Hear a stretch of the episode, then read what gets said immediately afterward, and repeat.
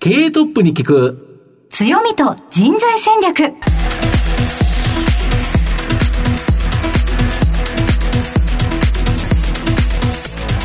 毎度相場の福の神こと藤本信之です。アシスタントの飯村美希です経営トップに聞く強みと人材戦略。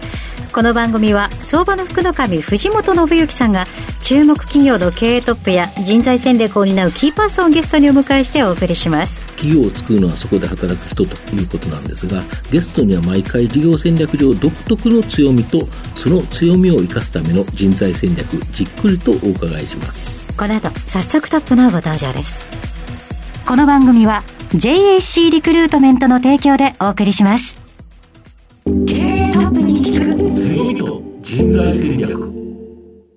経営トップに聞く。強みと人材戦略。本日のゲストをご紹介します。東証プライム上場、証券コード1929日徳建設。代表取締役社長、和田康夫さんにお越しいただいています。和田さん、本日どうぞよろしくお願いいたします。どうぞよろしくお願いいたします。お願いしますでは早速ではありますが、御社の事業内容のご紹介をお願いいたします。私どもは建設会社なんですけども、まあ皆さんご存知の通り建築と土木があるんですけど、我々の事業は土木の事業をやらさせていただいております。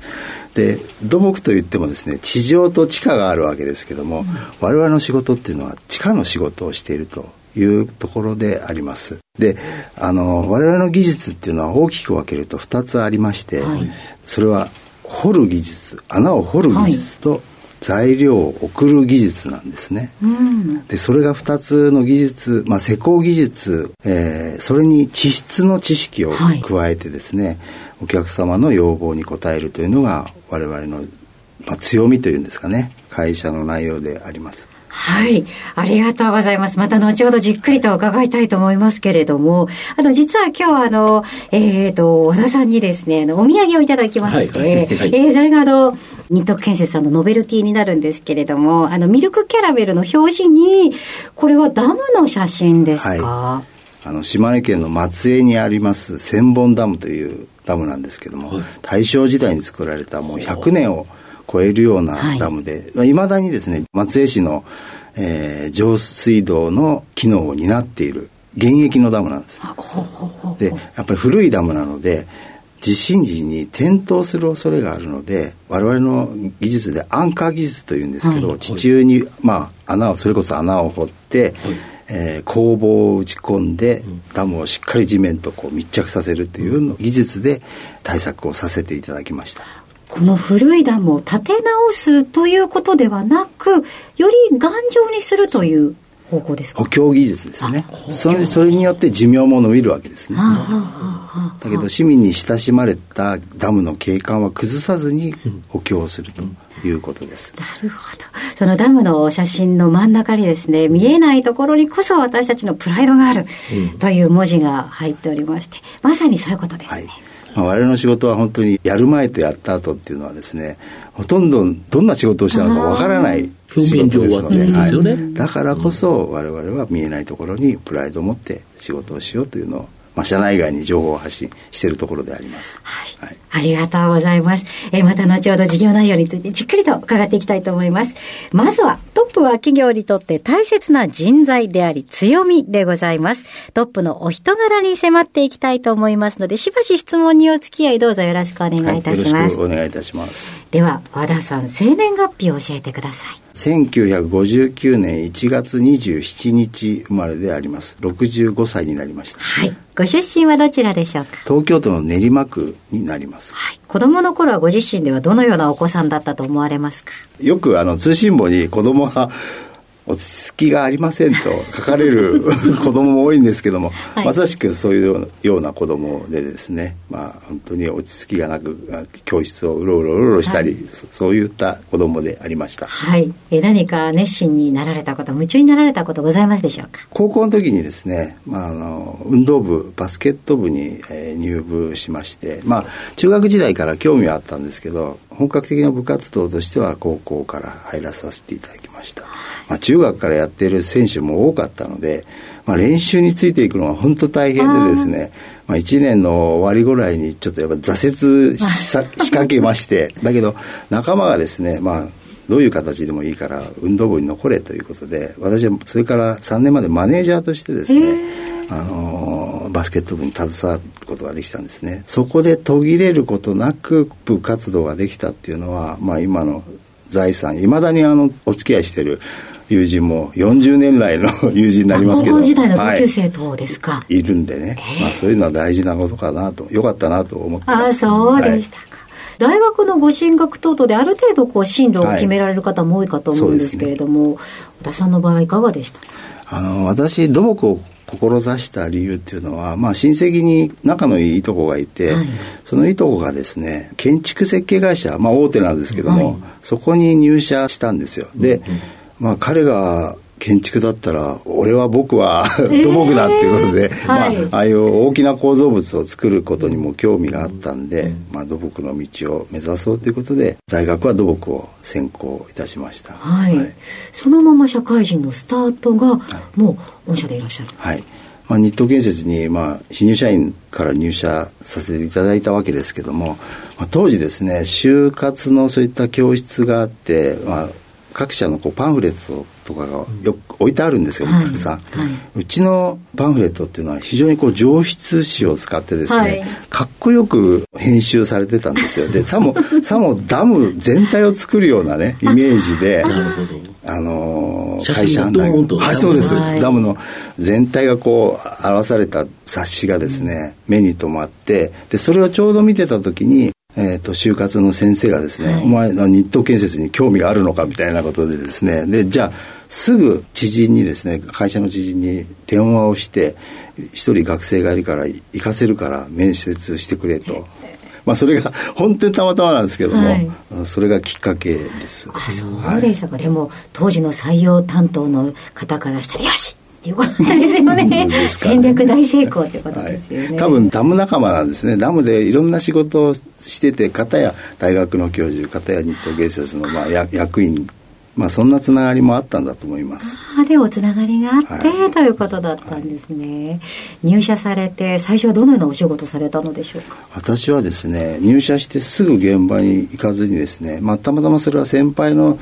仕事が半年間こう現場が伸びて、はい、それでまあ技術まあ、技術家の仕事をですね半年間させていただいて真似事をさせていただいたというのがまあ本当のところだと思いますけどもだけど分からないながらもそういう技術の仕事をさせていただいたっていうのはその後現場に行くわけですけども、はい、非常にこう勉強になりましたね、うん、勉強になったというのは現場に行った時ああの時半年前にやった仕事っていうのはこういうことでつながっていくんだって、まあそういうことがよく分かりましたので。いきなり現場に行くよりは本当に良かったと思います。その現場ってない技術のお仕事っていうことはどのようなことをされるんですか、まあ、あの仕事を取るために技術提案をいろいろするわけですけども、うん、絵を描いたり、はい、検討書を書いたり、はい、まあ、それのお手伝いをさせていただきました。言われるままに、まあ、絵絵を描いたりするわけですけど、うん、まあ、絵というのは図面ですけども、はい、はい。こういう補強をこういうパターンはこういうふうにしますよっていう提案をする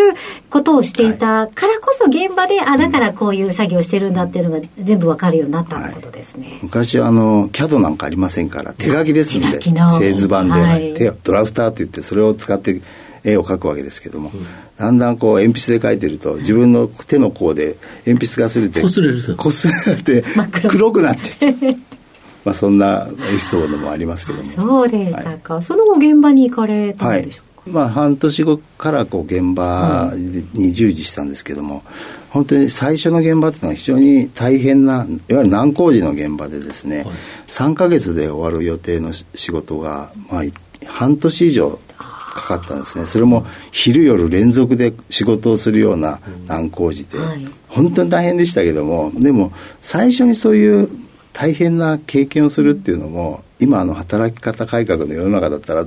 絶対に通用しないような働き方だったんですけども私としてはまあそこもまあ後々のことを考えるとよかったなって思いますけどね。ほぼ休みがなかったということですか？そうですね。お正月ぐらいでしたから後期が遅れに遅れてましたんで、はい、はい、そんな経験もしました。そういうのを乗り越えてきた、はい、ということですかその後も、えーと、現場で。あそうですね、はい、あの比較的私は現場経験がそう長くはなくてですね、はい、東京支店で現場を、まあ、数年5年ぐらいですかね経験させてもらってそれから本社の方に移動になったんですね。で公務部という、まあ、全社の会社の係数管理を行うような部署だったんですけど全く現場の仕事とはかけ離れた仕事だったんですけども本社の仕事を若い時に経験したっていうのも今になってみれば経験としては本当に良い経験だったなと思います。はいえー、そして現在、えー、社長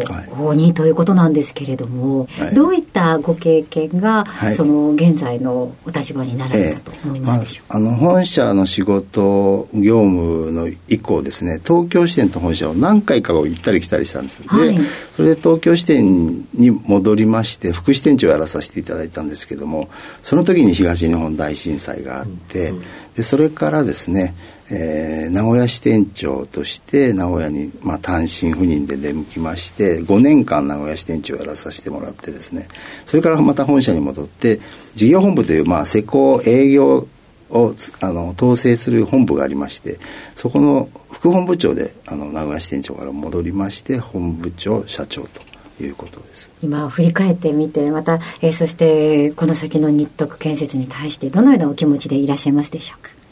あの社長っていうのはどのようなやっぱり仕事を担わなきゃいけないのか、まあ、やっぱりあの少し先のことを考えてですねそれをまあ社内外に情報発信していくと。日徳らしさをねあの皆さんに知っていただくっていうのも社長の一番の仕事かなとも思っています、ありがとうございます。えー、さて皆さんには和田さんの人となりどのように伝わりましたでしょうかこの後は組織の強みと人材戦略に迫っていきます。経営トップに聞く強みと人材戦略今日のゲストは東証プライム上場証券コード1929日徳建設代表取締役社長和田康夫さんです。まあ、御社は特殊土木分野の数多くの実績と経験を積み重ねたプロフェッショナル集団ということなんですが、もともとダムのある工事、これに大きな強みがあったとか。はい、我々はダム本体を作るわけではなくて、ね、イメージはダムってなんかあのコンクリートの塊で、あの壁みたいになって水を止めると。はい、はいあれが、表に見えるのはあれですよね。そうです。皆さんがご覧になるのは、あの、構造物、コンクリートの構造物なんですけど、はいはい、実はその地面の下にですね、まあ、岩盤なんですけども、ダムを作るようなところっていうのは、まあ、あの、良い岩盤のところで基本的には作っていくわけですけども、その下にですね、あの岩盤っていうのは小さな亀裂が多く入ってるんです、はいはい。はい、でそのままダムを作りますと、うん、構造力学的にやっぱ水圧に耐えられなかったり、うんはいはい、あるいは溜める水がですね上流から下流に地面を通ってこう抜けていくんです、うん、そこをグラウチングと言いまして、はい、何回も何回もこう穴を掘ってですね、うん、セメントミルクをこう注入して、うん、岩盤の隙間をなくしていくっていうのが我々の仕事なんですね。それが本当戦後の間もない頃北海道の電源開発のためのダムを盛んに作っていったわけですけども、まあ、北海道の雪深いところの人が寄せ付けないようなところでダムを作るわけなので、まあ、本当にそこで地道にですね、人知れずこうそういった事業を行っていたっていうのは、うん、日徳の技術の発祥原点なんですね。なるほど、はい、まさに見えないところ、はい、ダムって本当になんかそのそこにコンクリートのやつをガーッと積んでいけばできると思うんですけど、はい、そんなことしたらそこ下がそのまま土だったら水が抜けちゃうと。そうです。だからそこに穴を掘ってセメントを注入してそこを固めていくと、本当に下を土台を作るということですか？まあ、本当にあの最悪の場合はダムが決壊したりしますので、うん、まあ、そんなことがあったら、あ要は滑って、はい、要はそこに地面にちゃんとひっついてないといけないのに、はい、に。ポンと上に乗せたままだったら流れちゃうってことですよね、はい、下流に暮らす人々ですね。大変なことになりますので、うん、はい、まさにだけど全く見えないですよね全く見えません。そうですよね。やってる時も、少しもこう、皆さんの目に触れずですね、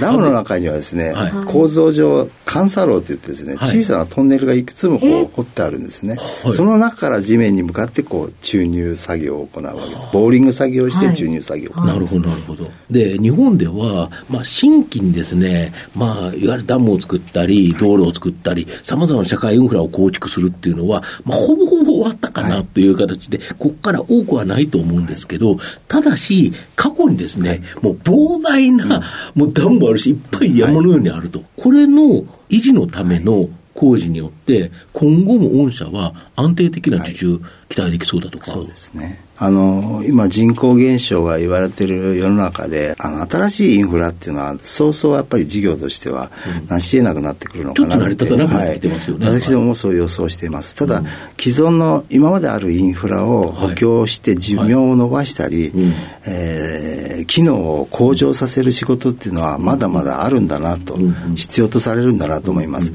まあ、ダムの話すれば、もうほとんどそういった新規のダムっていうのは数が少なくなってきましたけど、今あるダムをそれぞれ連携させて、洪水調整だとか、揚水確保だとか、電力事業に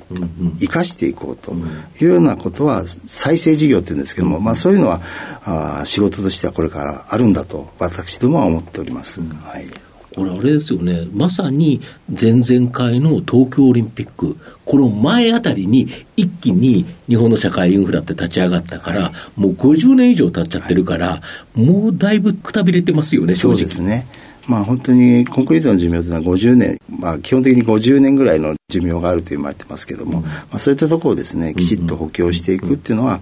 日徳の技術はそういったところにも活かせるんじゃないかと思ってますし、ダムはまあもちろんですけども、今そののり面の、まあ高速道路とかを走ってると、あのコンクリート上の斜面が見えるところもあると思うんですけども、まあ今、日徳は何やかというとですね、のり面の日徳とよく言われるんですけども、まあそういったところも寿命を迎えたところをこう補修、補強していくっていう仕事はこれから。そうですね。高速道路から斜めになってるからあれだからコンクリートとかあれで抑えてるから、はい。石が押してこないわけで、はい。はい、あれが崩れちゃったらえらいことですよね。そうですね。あの、高速で自動車が走ったり、列車が走ってるのに目が崩れたら、本当に大惨事になってしまいますので、まあそういったところをこう、予防的に対策が打てればと、もう思っております。あと、やはりですね、近年、この激甚化する自然災害、台風もあれば、集中豪雨、また地震など、本当にいろんなことが起こるんですけど、うん、あともう一つ、その復興というのもあるんですけど、二度と被災しないための予防として、はい、まあ、国土強靭化、これも御社の技術、かなり使われるんですか、はい、あの災害復旧というのは、やっぱり自然災害が起こった後にまあ復興するのは基本となるわけですけども、うん、できるならその人命とかその財産が失われる前にですね、そうでね。補強をしてですね、まあしなやかに自然の力に、まあ、抗うことはなかなか難しいんですけども、しなやかにこう被害を小さくするかわしていくっていう技術、そのためにやっぱりその既存インフラの評価基準っていうのが大事になるんだと思うんです。こののり面っていうのはあるいは構造物はもうそろそろこう補修した方がいいとかですね、そういう判断ができる基準が、あのなければですねその予算付けなんかもできないんだと思いますんでまあ、我々のり面事業についてはですねリーダーシップを発揮してそういった基準作りにも参画しなきゃいけないなと思ってこれはまあ同業他社も含めてですね今いろいろ協業してあのそういった基準作りにも積極的に携わっているところでもあります。そういう基準ができちゃうと、そうすると、その基準に合わせて、現状を把握して、優先順位をつけて、ここからやっていこう、順番はこうだというのが決まれば、順番にやっていくということですよね。はい、そういうことです。とすると、やっぱりこの御社の場合、この環境とか防災工事、まあ、これに強みがあるから、まあ、受注に関しては、今後もやっぱり安定的に受注できそうだという感じですか？公共事業については、うん、今、国土強靭化の対策事業だかとこもありますので、うん、当面の間はですね、うん、事業量はまあ堅調にあるんだと思いますけども、先ほど言った人口減少だとかがあれば、はい、やっぱり税収不足で、はい、まあ、やりたくてもその事業費が確保できないっていうようなこともあると思いますので、まあ、我々今その技術を生かしてですね民間事業であったり、まあ我々まあ山岳土木と言われて、まあ、はい、あのダムだとかが創業の技術ですので、うん、だんだんだんだんその街中にこう仕事をしにこう下ってきているというようなこともありますので、まあ、都市土木の面では、うん、えー、まだまだ他企業と比べると、まあ、ネームバリューもないし看板もないので、まあ、そういったところはもう少しこう伸ばしていきたいなとも思っております、まあ、そんな日東建設を支えているのは人の力人材ということだと思うんですけど御社今グループで何人ぐらい働いてるんですか？今日東建設のグループ企業で1200名の社員がおります。なるほど、はい、ざっくりと何人がどんな仕事されてるんですか、はいえっ、と、1200人のうちですね、はい、現場の技術者が550名おります、うん、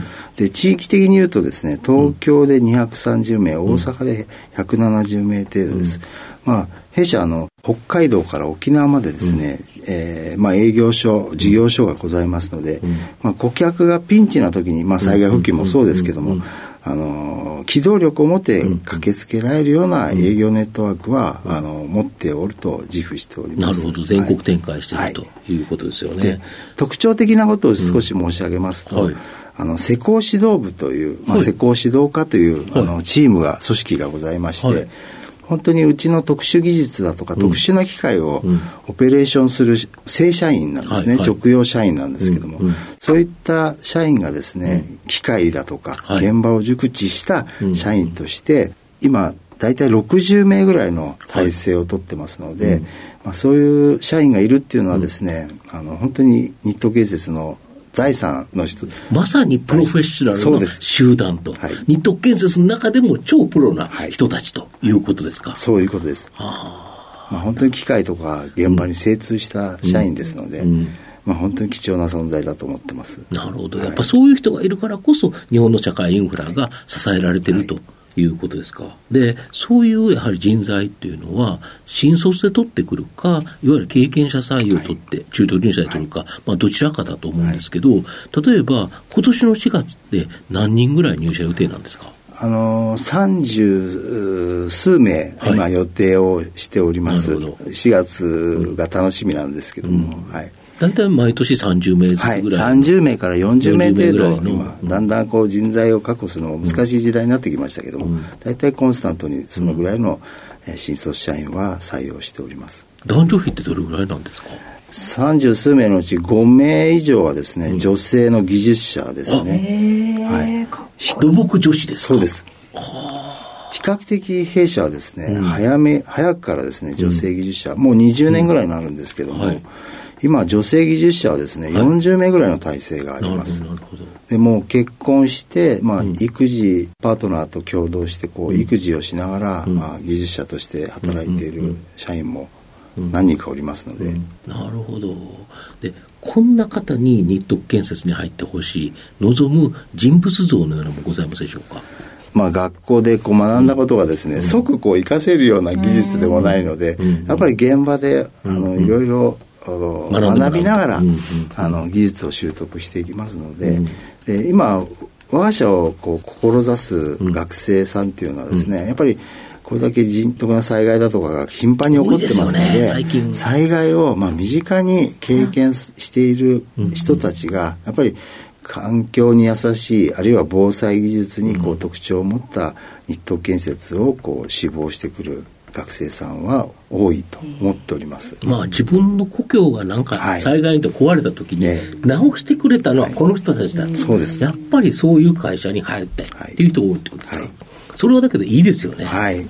まあ本当はありがたいことだと思います、うん。まあ、本当は災害がないっていうのが一番だとは思うんですけど、まあ、もし災害が起こったときに、それを普及する人がいないと、どうしようもないですからね。はい、なるほど。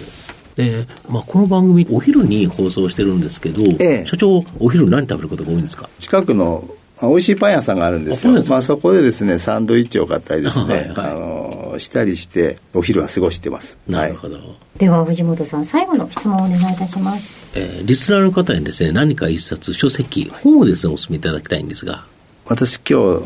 土木をやる会社としの社長としてここに、はい、あの、お招きしていただきましたので、うん、ちょっとそれに関してですね、うんうん、この本はですね、入社式の時に配る書籍なんですけど、はい。はい。土木の心というですね、田村よし子さんという女性なんですけども、その方が書いた本がありましてですね、これはまあ復刻版なんですけども、あの、明治以降、活躍した、あ足跡を残した20人の土木技術者のこう、夢追い人たちの系譜という、まあ、副題がついてるんですけど、はい、で最初に登場するのは田辺作太郎さんっていうあの明治時代明治初期の技術者なんですけども、はい、あのご存知ですかね？琵琶湖疎水っていう、まあ、琵琶湖から京都に水を、まあ、通してに携わった技術者なんですね。もう大学を卒業して国家プロジェクトと言われる事業を担った、まあ、技術者で、うん、まあ、そこのそういった人たちの熱い思いっていうんですかね、うん、事業にかける思いだとかがこう面々と書かれてますので、うん、まあ、土木をこうこれから仕事としてやっていく社員に対してメッセージになるかなと思いますんで、うん、ぜひ読んでいただきたいなと思いますしあとあの施工の分かるイラスト土木入門っていうこれはあの、はい、えー、今大手の建設会社の日建連っていう連合会があるんですけども、はい、そこのまあ、技術者がですね、まとめた本当にイラストをふんだんに使ってですね、土木の仕事が分かりやすく表された冊子があるんですけども、それもマニアにとっては結構面白い、あの、冊子かなと思って、それも紹介させていただければなと思ってます。はい。はい、それはいわゆる、その、ダムの補強ではこういった工事をしますなどという図解でしょうか、はい、あの、我々の仕事もですね、わ、はい、かりやすく書いてありますので、そこに載っておりますので。ね、はい。目の前にちょっとあるんですけど、イラストが割とわかりやすいですね。絵で見てわかるから、一般の方でもわかるって感じですよね。あの、本当にこう、土木の仕事の、うんうん中身がわからない方でも本当に分かりやすく書いてありますので、うん、あ土木ってこういうことをやってるんだなっていうのを、まあ、我々はですねまあ蛇口をひれれば水が出る。あるいはスイッチを押せば電気がつく、はい、まあ生活の普通を本当に見えないところで下支えしている縁の下の力持ちだと思ってますので、はい、まあ、そういうことがですねよくわかるような冊子の一つかなと思ってますんで、はい、えぜひ皆さんもご覧いただければなと思います。ちょっとこういうことがあの一つでも理解できるようになるとあの生きていくと生活の解像度が上がりそうでいいですね、うんはい、もう一度ご紹介いただけますでしょうか。施工がわかるイラスト土木にもこちらで調べれば出てきますはい。それではあのわかると思います。はい、はい、そしてもう一冊は土木の心というタイトルでしたぜひお手に取っていただければと思います。はい、えー、改めまして本日のゲストは、日徳建設代表取締役社長、和田康夫さんでした。和田さんありがとうございました。はい、ありがとうございました。ありがとうございました。経営トップに聞く強みと人材戦略東証プライム上場 JAC リクルートメントは世界11カ国に展開するグローバルな人材紹介会社です。スペシャリストや管理職の人材紹介を通じて、長年にわたり多くの企業の成長に貢献した実績を持ちます。当社では、役員、CFO、CIO、本部長、社外取締役などの経営幹部層の人材紹介に特化した専門部署、JAC エグゼクティブを構え、企業の経営課題解決を支援しています。経験豊富なコンサルタントが経営課題をヒアリングし、課題解決に導く人材をご紹介いたします。